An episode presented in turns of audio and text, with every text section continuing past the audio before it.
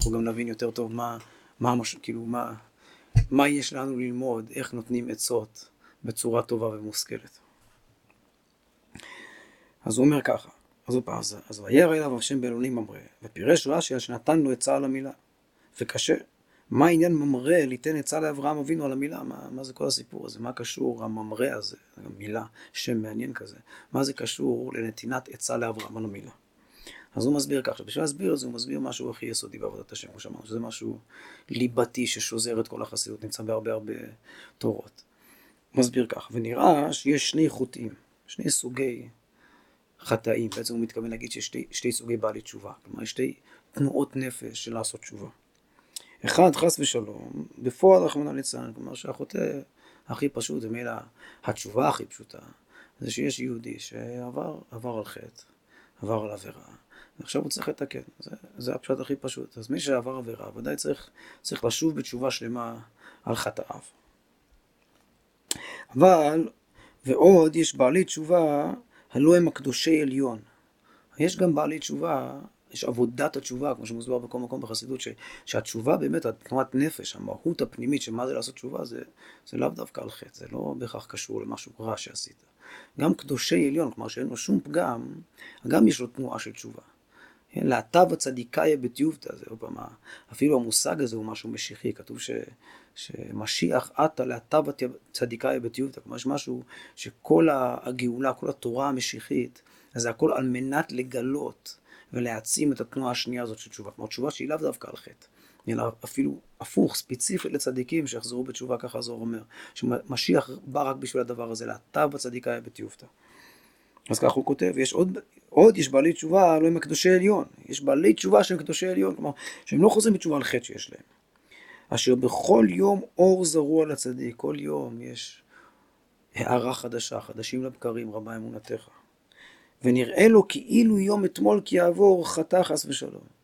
אז מכיוון שכל יום יש לו, יש לו הערה חדשה, הוא משיג איזה, יש לו השגה חדשה בהשם, אז, אה, אז מכיוון שכך, אז הוא מרגיש שכל מה שהיה אתמול זה כמו חטא, כל עבודת השם שלו אתמול זה כמו חטא. עכשיו זה משהו יסוד היסודות, אפילו בהוצאה שאני מחזיק פה, ההוצאה לאור הזאת, אפילו מביאים פה גם מחובת הלבבות, וגם את הסיפור המפורסם שתמיד מצטטים בחסידות מהר הסג, בסעדיה גאון. על, ממש על הדבר הזה שהוא כותב, על מה צריך להיות, אה, איך לקיים את כל ימיו בתשובה, זה הביטוי שלו. אז נספר את הסיפור מכיוון שזה כל כך יסודי אצלנו, גם הרב יצחק מזכיר את זה הרבה, וזה מהבעל שם טוב, יש אפילו מסורת מהבעל שם טוב שאמר על עצמו שהוא ניצוץ, שהוא גלגול של רבנו סעדיה גאון. והמימד הזה בתורה או בדרך העבודה של הרס"ג זה עיקר, ה, עיקר ההשתקפות שמופיעה בנשמת הבעל שם טוב בדרך חסידות. שכל ימיו בתשובה, כל החיים צריכים בתנועה של תשובה. מה הסיפור שהוא סיפר? נגיד את זה בקצרה, אני מניח שהרבה מכירים, דבר מוכר ויסודי, שהרס"ג ערך גלות, וככה היה נהוג בזמנו, והרס"ג היה גדול הדור, וגם בדורו הוא התפרסם, אבל עוד לא היה אה, פייסבוק וכולי. אז כמה שהוא התפרסם, לא ידעו איך הוא נראה. ומילא כשהוא ערך גלות, אז הוא כמובן הוא לא הזדהה, זה חלק מעריכת הגלות, זה שיהיה ככל האדם. והוא התארח פעם אצל איזשהו גביר יהודי שהיה מכניס אורחים גדול, היה לו קראצ'מה שלמה, איזה בית מלון מוקדש רק להכנסת אורחים, שם הוא אירח אותו ביחד עם כולם. והוא היה, עוד פעם, זה היה הזהיר תפי של אותו יהודי, והוא אירח את כולם מאוד יפה, וגם את הרס"ג. כל השבת הוא היה שם, ומוצאי שבת הוא המשיך את דרכו. כנראה שמישהו בכל זאת מבין הסועדים שם, או העובדים, מישהו זיהה את הרס"ג, ואחרי שבת הוא ניגש לבעל הבית, והוא אמר לו, דרך אגב, אתה יודע מי זה היהודי הזה שהיה פה, שסעד על שולחנך, זה רבנו סעדיה גאון, אז כשאותו אותו בעל הבית, הוא לא זיהה אותו. כשהוא הבין שמי שישב פה זה רס"ג, אז הוא רדף אחריו ככה, מסופר, והשיג אותו, הלך ברגל לרס"ג בגלות שלו, אז הוא רתם מרכבה, רדף אחריו מהר, תפס אותו ונפל לרגליו. ובכה וביקש את מחילתו, איך לא כיבדתי אותך, ואני מצטער. עכשיו, עוד פעם, הוא היה מכניס אורחים גדול. והוא התייחס אליו מאוד יפה, כמו שהוא התייחס לכל האורחים שלו, היה לו מיטה מוצעת וכולי, כל מה שצריך. אז הרס"ג אמר לו, מה יש לך להתנצל? הפוך, הכנסת האורחים שלך היא לעילה ולעילה. אז אותו אחד אמר לו, אותו מכניס אורחים, אמר לרס"ג שכן, הרב, אבל אם הייתי יודע שזה אתם, הכל היה נראה אחרת לגמרי. וזה סיפור שהרס"ג סיפר, שהוא מזה למד, קיבל חוש, מה זה נקרא כל ימיך בתשובה.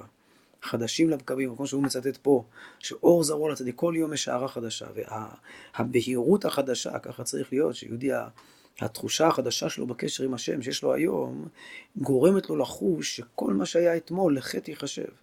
כלומר, לא רק שזה איזה עלייה בקודש, אלא שהעלייה, וזה חשוב איך שהברדיצ'ובר יעמיק בזה, העלייה היא גורמת למה שהיה אתמול להיראות כחטא, כפגם. עד כדי כך שצריך לחזור על זה בתשובה, ולכן כל עלייה זה כמו חזרה בתשובה. אז זה ככה, הוא, הברדיצ'ו מצטט, אמרתי שאפילו בהוצאה לאור פה ממש מביאים את הסיפור הזה, סיפור מוכר ומפורסם יסודי בחסידות. והוא הוא, הוא לא, ברדיצ'ו לא מזכיר את הסיפור, אבל הוא יודע, הוא אומר את, את העניין הידוע, שצריך לחזור עליו בתשובה, וזה הוא קורא שיש בעלי תשובה שהם קדושי עליון, ואף על פי כן הם צריכים, כל מה שהיה אתמול כחטא ייחשב להם. משהו הכי יסודי בחסידות, משהו הכי יסודי בחיי האדם הדבר הזה. כי התגלות של היום ההוא בעבודת השם הוא מתחזק יותר מיום של אתמול. כלומר היום אני הרבה יותר חזק, יש הרבה יותר בהירות בקשר עם השם, מה שהיה אתמול. לכן בכל יום הוא עושה תשובה על יום אתמול. מה שהיה אתמול נראה לי כבר כחטא, שזה לא בסדר בכלל איך שהתנהגתי אתמול. אם רק הייתי מכיר אותך, הקדוש ברוך הוא, רק הייתי יודע מי אתה, כמו שאני יודע עכשיו, אז הכל היה אחרת כבר אתמול. אבל אותו חטא הוא שוגג. עכשיו הוא אומר, זה דבר כזה, זה, כלומר, איזה חטא זה היה אתמול? אז כש, כשאני מרגיש את החטא, אז אני מרגיש ששגגתי. כלומר, לא ידעתי, כל היסוד של תנועת הנפש הזאת זה חוויה של, ש, של שגגה. כי אני לא, לא ידעתי מי אתה, אתמול לא ידעתי. אם רק הייתי יודע, כמו שאותו בעל הבית פוגש את הרס"ג, אז זה גם מה שאומר לו, שטעיתי, לא, טעיתי בך. לא ידעתי מי אתה. עכשיו שאני יודע מי אתה, אני מרגיש ש, שעשיתי לו בסדר. אז אומר הברדיצ'ובר שזה נקרא שוגג, שהחטא אתמול היה שוגג. כי ביום אתמול לא היה לו התגלות של היום, בגלל שלא לא היה לי אתמול את הבהירות שיש לי היום. לכן הכל נחשב לי כשגגה. וזה סוד זדונות נעשות כשגגות. הוא אומר שזה, הדבר הזה, עכשיו זה, זה עיקר הפנינה פה בתורה. שזה אני גם לא זוכר שזה כתוב בעוד מקום. שמסביר הברדיצ'ובר שזה נקרא שזדונות נעשות כשגגות. אז איך, איך הוא דורש את ה... שזה משהו מאוד עמוק מה שהוא אומר כאן. והתנועה הזאת היא המוכרת יחסית, כלומר עד עכשיו, כל מה שקראנו, זה גם דברים שאנחנו למדנו הרבה פעמים, זה גם כתוב בהרבה מקומות בחסידות בניסוח כזה או אחר, כמו שאמרנו, זה הרבה לפני החסידות, זה עוד נמצא אצל רבנו סעדיה גאון. אבל עכשיו בא ברדיצ'ו והוא אומר את הוורט הזה, והוא אומר שתדע לך שהדבר הזה, שכל ימיו בתשובה, זה נקרא שזדונות נעשו כזכויות. או סתם ככה, מה הפשט ש... שזדונות נעשו כזכויות? צריך להסביר איך הוא מסביר את זה, צריך להסביר את הפשט, איך הברדיץ' עובר לומד את זה, ואחרי זה צריך להתבונן איך עומק הפשט זה מה שהוא אומר.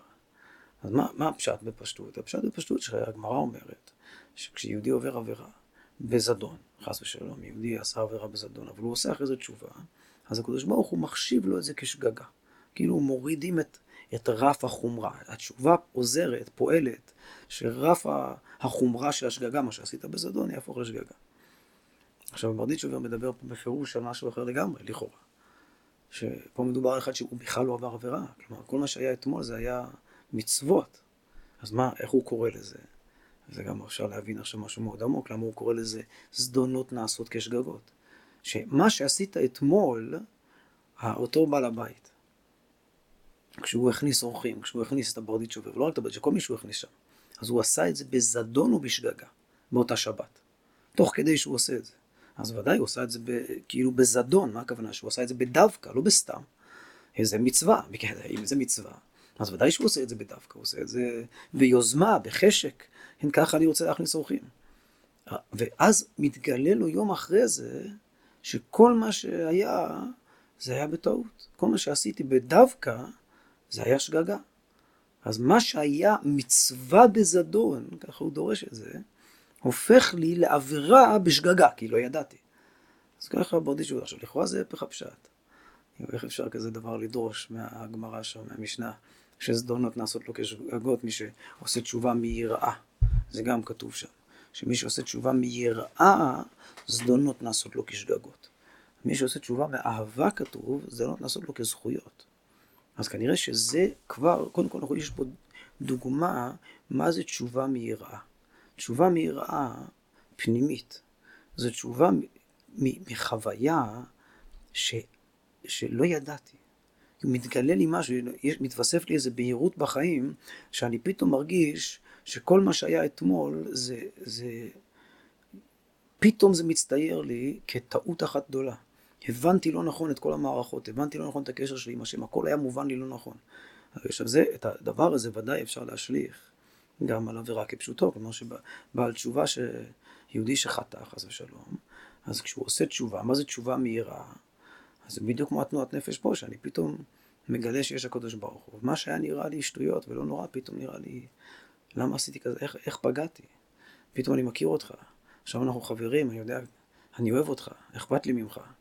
ואז אני חושב על כמה התעלמתי ממך, כמה, כמה אדישות הייתה לי למה שאתה רוצה ממני, וזה כואב לי פתאום.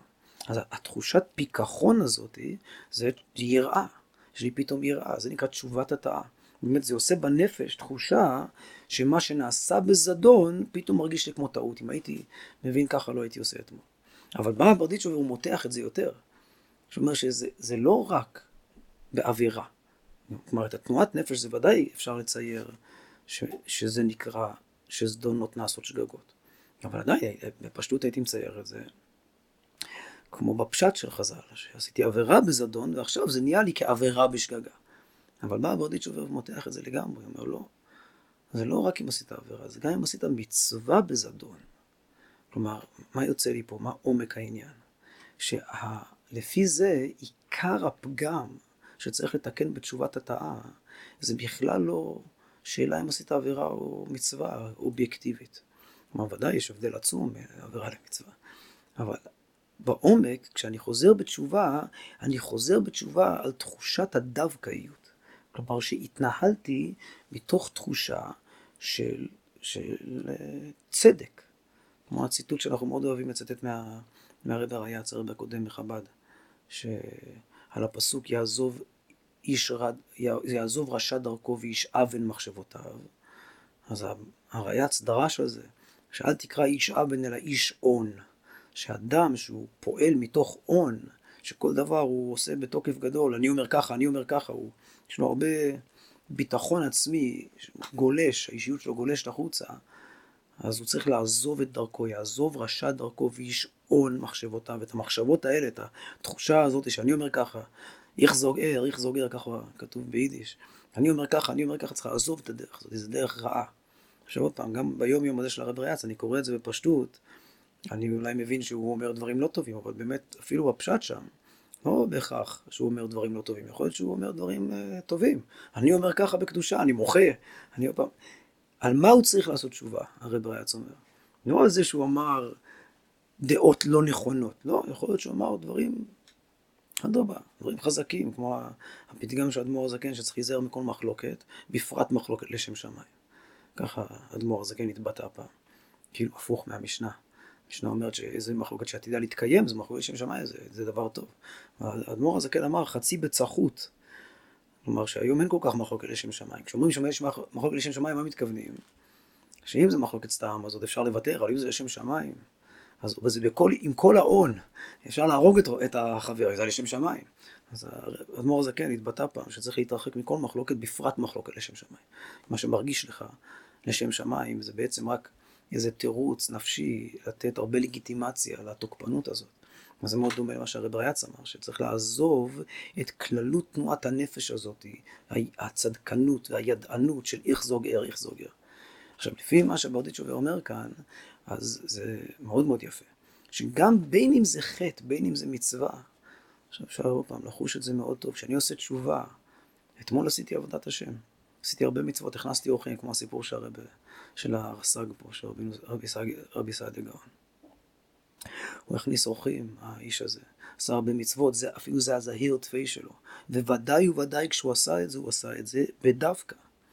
אבל פתאום מתגלה לו מי זה, הרב, מי זה הרס"ג, מי היה מולו, והוא מרגיש שכל הדווקאיות שלו, זה הכל היה שגגה. כל מה שעשיתי ככה, למרות שזה היה מצווה. אבל בגלל שכאילו עמדתי מאחורי זה, הייתי משוכנע בזה כל כך חזק, הייתי, הרגשתי כל כך צודק בדרך שלי. ועוד פעם, אפילו בדרך של מצווה, בדרך של קודש, אני חייב לחזור בתשובה על, ה, על התוקף הזה שהיה ספוג, היה בזה, תמיד יש בזה איזה סיגים, סיגים של ישות, של גאווה, של אני, אני אומר, איך זוגר. זה לא רק השם המדבר בי. ועם אלה יש על זה מה לחזור בתשובה. אז זה משהו מאוד עמוק. גם, עכשיו, ודאי, קל וחומר, שכך הדבר בשגגות כפשוטו, אם מישהו עשה עבירה. אז הוא ודאי, הוא עשה משהו בזדון, הכוונה שהוא עשה בתוקף, כן, מה אכפת לי מה השם אומר, זה ודאי צריך לחזור בתשובה. אבל גם פה אנחנו מדייקים, מחדדים. על מה חוזרים בתשובה? אז גם צריך לחזור בתשובה על המעשה עצמו, אבל בעיקר על תנועת הנפש. והתנועת נפש הזאת יכולה להיות גם, אה, ודאי אפילו קיימת גם במצווה. אבל כל דבר שעושים יותר מדי בדווקא, לעולם כשצוברים בהירות, מתביישים. הפעם זו תשובה מיראה, אמרנו, תשובת התאה. זה דבר, הכל, מה זה לחזור בתשובה? זה להרגיש בושה על מה, שבח... מה שעשיתי בחיים ב... בתוקף. כל דבר שצעקתי, כל שלט שהחזקתי, כל דגל שנופפתי, כל דבר שעשיתי, כאילו עמדתי מאחוריו, העמדתי את עצמי מאחוריו, אני מתבייש. לא בדבר אני מתבייש, לא בתוכן, אלא בנוכחות שלי. כאילו בזה שאני, היה לי תנועת נפש להגיד, כן, אני, ככה אני אומר. התנועת נפש הזאת, אז בתשובה היא נסדקת. זה, זה היסוד של תשובה. וזה נקרא שזדונות נעשו כזכויות. כלומר שהתנועת נפש של זדון, שזה לאו דווקא דבר רע, של עבירה. זו תנועת נפש של איך זוגר, איש און. התנועת נפש הזאת מרגישה לי כשגגה, זה תמיד שגגה, טעיתי. אתה לא... כל מה שאתה מרגיש שאתה צודק, אתה אף פעם לא צודק. השם הוא הצדיק, ואני ואמיר רשעים. אז זה משהו מאוד עמוק, איך שהוא מנסח את זה פה. כלומר, להסביר את זה לגבי זכויות. כשבן עשה דברים טובים, ואז הוא כל ימיו בתשובה, זה, אומר הברדיצ'וב, זה נקרא שזכוי, ששגגו, שזדונות נעשות כזכויות. כלומר, שמה שעשית בתוקף נהיה כשגגה. ולפי הביאור שלו אפשר להבין גם את העומק של הפשט של חז"ל. מה נקודת העומק גם בפשט. זה פנינה יפהפייה בתוך התורה הזאת. אז אה, נמשיך, רק אה, נקבל את כל, ה, את כל התמונה, איך הוא דורש את זה לאברהם אבינו. ומזה יש להבין סוד מה שציווה השם במועדים, ובראש, במועדים ובראשי חודשיכם, מועדיכם ובראשי חודשיכם, להביא שעיר חטאת על טומאת מקדש וקודשיו. אז בתחילת מסכת שבועות יש משנה, ומפרטים, יש שם גם מחלוקת בין התנאים.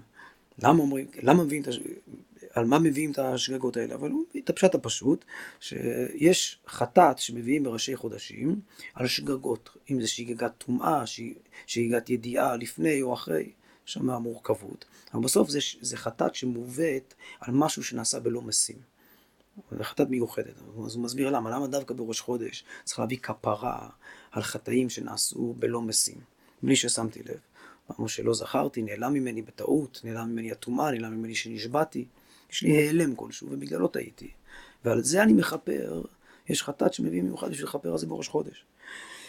למה? מפני שהבהירות אז ביותר, יש איזה, עוד פעם, ראש חודש זה התחדשות מסוימת. כמו שאמרנו, חדשים לבקרים, רבה אמונתך, יש איזה בהירות. וכשיש בהירות חדשה, כמו שהסברנו, אור זרוע לצדיק, אז מתחרט על יום אתמול. אז כאילו, אז מה שאתמול הרגיש, לא שמתי לב אליו, פתאום אני שם לב אליו. זה נהיה לי בהיר, ולכן אני יכול לכפר על זה. ומביאים חטאת על טומאת מקדש וקודשיו. פירוש על שלא היה לו הקדושה ביותר. כך הוא מסביר זה טומאת מקדש, ככה זה נקרא שם. טומאת מקדש והקודשיו, זה הכוונה שזה, שלא היה בהירות כמה, כבר עשיתי אולי מצוות, זה מקדש וקודשיו. אבל לא, לא הכרתי את השם מספיק. ואיך שאני מכיר אותו עכשיו, הבהירות החדשה מעמידה את כל מה שהיה אתמול בתחושה של, של חטא. ולא השיג ביום אתמול לעבוד השם כהיום. ומי כהחכם ויודע פשר דבר לעלות במסילות התשובה. כי אותן אשר הלכו חושך ולא אור, ונתקרבו לעבודת השם ונוג עליהם כאור בוקר. אז, אז מי שהכי, הכי מבין את התחושה הזאת, כמו שאנחנו מסבירים עכשיו, אז כמו שנגיד על מה שדיברנו, שרק מי שחווה, חווה כזו חוויה, שפתאום הרגיש בושה עצומה על, על כל מה שהוא אי פעם בחיים אמר בתוקף. אי פעם כעסתי, זו הדוגמה הכי, הכי חריפה, אבל לא צריך להגיע לשם, אפילו לא רק כעסתי, רק התעקשתי, כל מה ש... העמדתי את עצמי על משהו, פתאום הרגיש, מי שלא הרגיש את זה, אז מי הכי מרגיש את זה? מי שבאמת חטא, מרד, הניף דגלים, ואחרי זה הסכים, כמו שהיום, בכל זאת אומרים, צריך לדבר משהו אקטואלי. כל הזמן מדברים על לעשות תשובה, להתחרט, לקחת אחריות, הם קוראים לזה, שזו מילה מכובסת להגיד אשמנו, בגדנו. שזה בכלל לא בלקסיקון של אף אחד. אז מי שבאמת בחיים זכה לעשות תשובה על משהו, אז הוא יודע את עומק הכאב וגם את עומק הבהירות שזוכים מזה. זה גם בא מבהירות גדולה, וזה גם נותן בהירות גדולה. אז מי, מי זוכה לזה? כי אותן אשר הלכו חושך ולא אור, ונתקרבו לעבודת השם ונוגה להם כאור בוקר. ואברהם אבינו, אני, מי הדוגמה? האב טיפוס הכי גדול של בעל תשובה.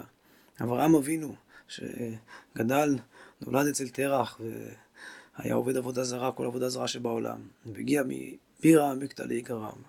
אברהם אבינו כאשר מל את עצמו, אחרי כל זה, כשהוא מל את עצמו, בוודאי העירו לו גובהי שמיים ועולמות עליונים. והסרת העורלה, זה כל מה שהוא עושה קודם, ודאי בהסרת העורלה, זה, זה הפשט של הסרת העורלה, שיש גילוי התרה, שיש מסירים איזה מונע, ויש בהירות חדשה. אז ודאי התגלה לו אורות חדשים מעולמות עליונים בהסרת העורלה מנפש הקדושה. ואז העיר ממזרח צדק, פסוק ש, שדורשים גם במדרש בתחילת בראשית על, על אברהם. והבהירות נתגלה לו שעד עתה לא השיג בהיות נפשו לא מעלה, אז ככה הוא חש אברהם. שעד עכשיו, כמו שבאמת רואים את זה מפורש, שמה הוא אומר? ואנוכי עפר ואפר. שהכל היום, בדיוק אחרי המילה הוא אומר את זה, בסדום. אחרי כל המדרגות שלו, מה הוא מרגיש אחרי כל זה? שאני גורניש, שאני גוי גמול, אני צריך למול את עצמי. מה זה? גם התנועת נפש של למול את עצמי. כל הדבר הזה, אחרי כל העבודה של אברהם, לבוא בגיל מאה, דורשים בזוהר, בחסידות, יש שיחות של הרבי הזה, שמה זה גיל מאה? גיל מאה זה שלמות, כמו שכתוב, ב... כמו שכתוב במשנה, בן מאה כאילו עבר ו... מת ועבר מן העולם, כלומר שאין לו יותר הלם והסתר, הכל אצלו כבר גילוי, ואף על פי כן אברהם אבינו, שהוא מגיע לשלמות התיקון, איך הוא מרגיש? מסתכל במראה, מרגיש שאני גוי, עוד לא מלתי את עצמי אפילו, זה עוד לא מתחיל. אז מי שיש לו בהירות, זוכה לבהירות כזאת גדולה, אז אברהם אבינו הוא האב טיפוס של הדבר הזה, להרגיש שכל מה שהיה עד היום, כל העבודה שהיא עד היום, זה, זה אפילו לא מתחיל, זה הכל... אה, ולמרות שעוד פעם, הייתה לו הרבה עבודה בתוקף גדול, שאברהם קורא בשם השם כעולם, בוודאי שתוך כדי תנועה, תוך כדי העבודה של אברהם, אז ודאי שהוא נדרש, וככה היה צריך להיות. גם לעמוד מאחורי הדברים שלו, ולהכריז בקול גדול, ואף על פי כן, חדשים לבקרים, כל בוקר יש בהירות שגורמת לי להתבייש ב... במצוות המזידות שעשיתי אתמול, כל מה שעשיתי בכוונה, כל הבכוונה שלי, גם איזה מצוות, אברהם זה הרבה מצוות. יחסית למה שאני מרגיש היום, איך עמדתי מאחורי דבר כזה, מי אני ומה אני, שאני אעמוד מאחורי משהו ככה, זה הציור של אברהם אבינו. לכן חזר בתשובה על ימים ראשונים. לכן כשהוא מעל את עצמו הוא חזר בתשובה על ימים ראשונים.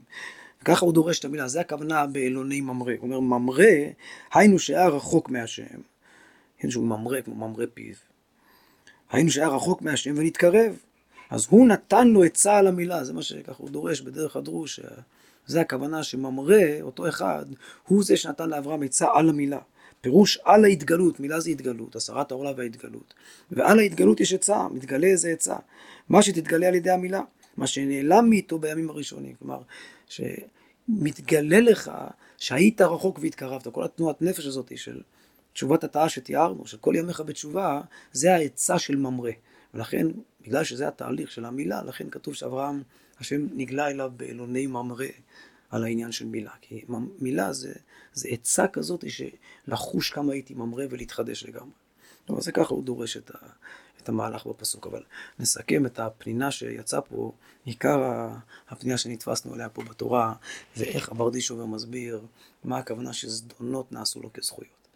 שזה עומק הפשט של חז"ל. לכאורה יש פה חידוש מאוד גדול, לדרוש ככה, שזדונות פה זה הכוונה, המצוות שעשיתי בכוונה, נעשים לי כשגגות, כאילו הם עבירות. אבל בעומק שמעמיקים, כמו שראינו, אז רואים שזה גם עומק הפשט בחז"ל. שזה עומק הפשט של תשובת התאה. שכל מה שעשיתי בדווקא, אני מתבייש ממנו. אם זה היה עבירות כפשוטו, אז ודאי. והבושה הזאת, הכניעה של ההון הנפשי הראשוני, זה נקרא שנעשה לי כשגגות. שמה שהייתי זדון, הייתי בתוקף, ככה אני אומר, מרגיש לי טעות פתאום, אני מרגיש שזה לא, לא, לא כל כך אה, תוקפני להגיד ככה. אז אם זה היה עבירות ודאי שכך צריך להיות, אבל גם אם זה היה מצוות. ברגע שיש חדשים לבקרים רבה אמונתך, כל ימיך בתשובה, אז זה מכניע את אותו מימד שגם במצוות היה, שעשית אותם בדווקא. גם את זה אפשר לצייר אה, בגסות, שיכול להיות איזה אחד שהוא פעם איזו מחאה בתוקף של קדושה, ויכול להיות באמת דברים של קדושה, ויכול להיות שיש בזה הרבה ישות, וגם זה יכול להיות בדקות שבדקות. אדם עושה מצוות ב, באמת בשיא של היום, אבל מחר זה מרגיש לו כמו, כאילו, מעורבות אישית שלו. הוא נכנע על זה וחוזר על זה בתשובה. טוב, אז זה שנזכה, כתוב אה, שנשיא אשר יחטא, אז כולנו צריכים לעשות תשובה על כל מה ש... כולנו טעינו, כולנו חטאנו, שהגענו למצב שהגענו אליו היום, בעם, בציבור. והתורה אומרת שהזכות הכי גדולה לדור זה גם עם הנשיא, כלומר עם המנהיגים. אם הם גם מעיזים להגיד חטאנו, לחזור בתשובה על כל ההון המלאכותי, שכמה אנחנו צודקים, אז, אז אשרי הדור. אשרי הדור שהנשיא מביא חטאת על, שגיגותיו, קל וחומר זדונותיו. ואז נעשה לו הכל כשגגה, וגם לנו השם מעביר. כי לכל העם בשגגה, ובוודאי באמת היום כולם שוגגים בהכל. אבל צריך לחוש את זה, לחוש שוגגים. ואז השם הקדוש ברוך הוא יישא אותנו על כלפי נשרים בעזרת השם. יגביה אותנו כנשר. לילה טוב לכולם.